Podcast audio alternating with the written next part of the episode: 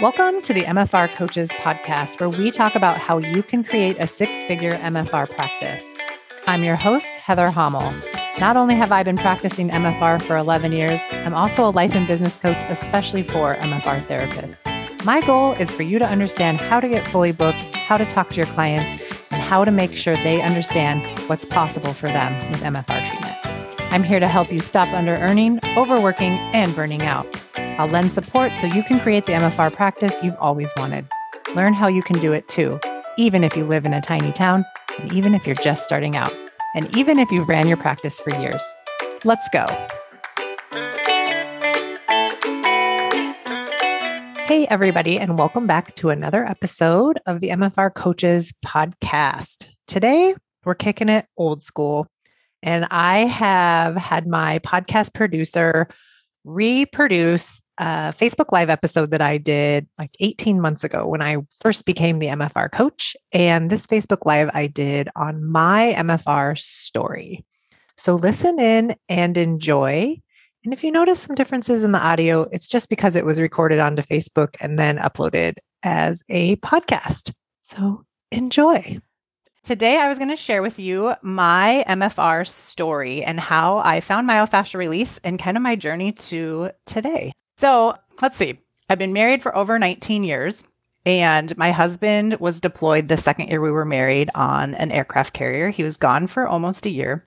And during that time, I had decided that I was going to enroll in massage therapy school. So when he came back shortly after I started massage therapy school, and also like shortly after he came home, it was apparent that something had happened while he was gone and he had injured his back. And he just kind of like slowly declined to where he couldn't walk anymore. And it was just like a weird process to watch. He was like limping, he had a cane, and then eventually he went to the doctor and they did an MRI and found out that he had a herniated disc. So we decided that he would have surgery because he was starting to have muscle loss in his leg. So surgery was was the option for him. So he had surgery. It didn't go well. It actually went really bad. And he ended up having to have another surgery, and that didn't really seem to make him any better. So then he had another surgery. And in this time frame, like, I don't know, close to a year went by. He ended up having a triple level disc replacement surgery in California. It was experimental. And after that surgery, he seemed to have so much less pain. He was walking straight, like everything improved. And then, like three months after that, he started to have a lot of his same pain again. And really, what happened there is all of the scar tissue from the first surgeries just kind of grew back and was like causing all these restrictions in his body. So, you know, he just tried to do the best he could. He was in a lot of pain. He had to take a lot of pain medication for a lot of years, and it was just kind of sucky. He just couldn't be active. He couldn't play with the kids like he wanted to. You know, our lives just kind of took a path that we weren't expecting. So, I finished massage school. I was having babies, raising kids, kind of doing massage. I had started a little business in my basement and then had built that up and I moved to an office and was like paying rent and having lots of clients and kind of growing that business. And my youngest baby was a year old, and my friend Mary was like, Let's go to this John Barnes myofascial release course in Sedona. She's like, You're a mom, you need a vacation, and we can get continuing ed. And I was like, I am all in. Let's go. I just really cared about like having a vacation. I had really never been anywhere. So I was really excited. I'd never been to Arizona and it was really fun. so we go to Arizona and we get ready to go to this MFR seminar. Now, like I had not checked into who John Barnes was. I didn't know what myofascial release was. In massage school, we had like two weeks of myofascial release, and it was like really deep tissue, like elbows, making people cry. And so, like, I already thought I knew it all. And I was like, mm, I'm probably not going to learn anything because I just really already know it all. That was like my mindset back then. It's like so funny. I don't know what it is. I, I just thought I knew it all. Anyway, I show up to this seminar and John Barnes walks into the seminar room, like the lights go out and he like comes on stage. And I was like, who in the world is this? Like, what is happening? Am I in a parallel universe? Don't even know what I was thinking. But anyway, like, luckily for me, I was able to somehow ground myself and get through the first day of that seminar without needing to know it all. And the things he was saying and the things he was teaching us were blowing my mind. I was sitting in that audience and I started crying because I was like, this can totally help my husband. This therapy could totally like save his life, like could improve our lives immensely. So got through that three day seminar, flew home, started doing the treatments that I had learned on him. And my mom was visiting too. So I like did them on her. And it was amazing. The results were amazing. So my plan was to take every seminar I could as fast as I could to learn how to do this so that I could like save my husband. But in the meantime, I realized that was going to take a long time. So what we did was I took a lot of seminars. I don't even know how I could afford to pay for it. I just like made a decision like this is what I'm doing. I'm going to take all of these seminars because I know I can help other people. And then we also at the same time sent my husband to Sedona for an intensive. So he went and he got 2 weeks of treatment for like three hours a day. And when he left, he was using a walker at times. Sometimes, like whenever we went to the airport, he definitely was in a wheelchair and he had a cane. So he was always having an assisted device for walking. And he had adapted his workstation. He was working from home and he was just laying on the ground doing his work because he was in so much pain when he would stand or sit. So laying on the ground, he had this rigged computer screens up and he would lay on his back. It was awful. so he goes to Sedona, and I'm sure he was like so happy to have a break from us. Maybe that was half the healing. I don't know, but he's there for two weeks by himself doing this intensive therapy, and he comes back like a totally different person. In fact, like that was eight or nine years ago. I've never seen him have to use a cane since then. He like is very active. He still has some pain you know, like there's some damage in there that is still there, but the amount of healing that he's done and the amount of change and how active he can be now is totally different than before he went. So that was just even more proof to me that this is what I should be doing. So I continued to take MFR seminars. I always take them, I repeat them. Um, I've been doing this full time now for 10 years.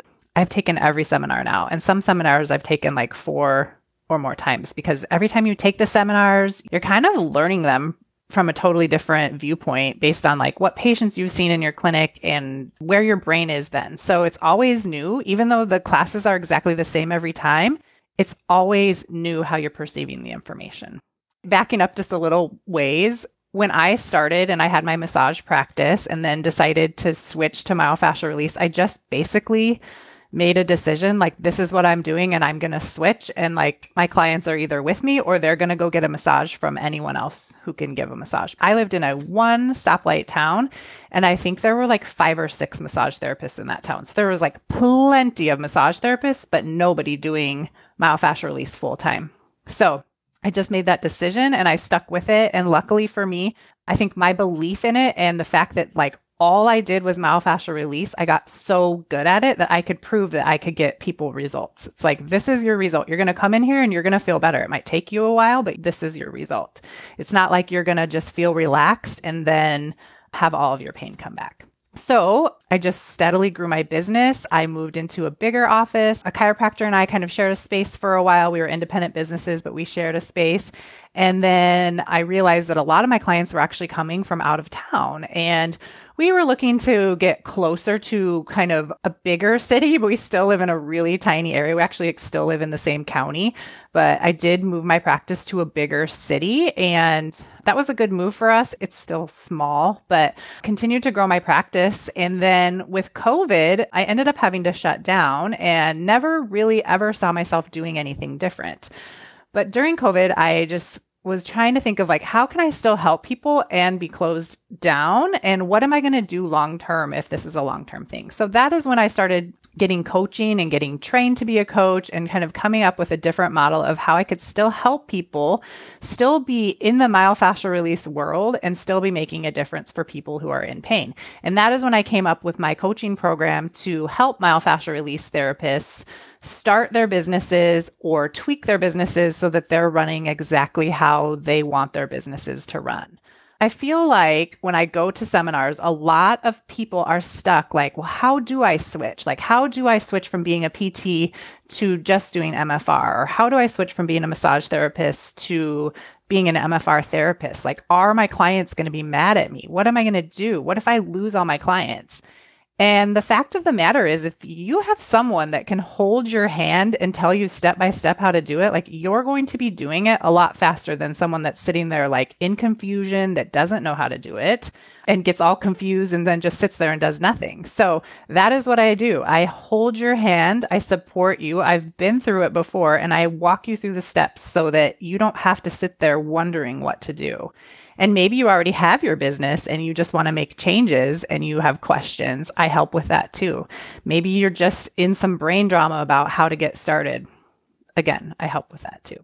So that is my story. That is what I'm doing now. And you can go to my website, www.themfrcoach.com. There is a link to schedule. And I am happy to hop on a Zoom with you and help you with whatever you need help with. And then if you want to work with me further, we can discuss that. So I hope to see you pop up in my schedule.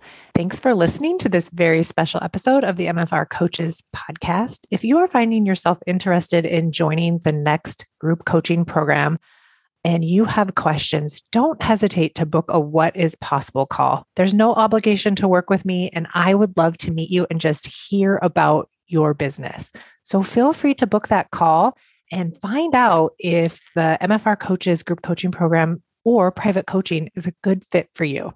Can't wait to meet you.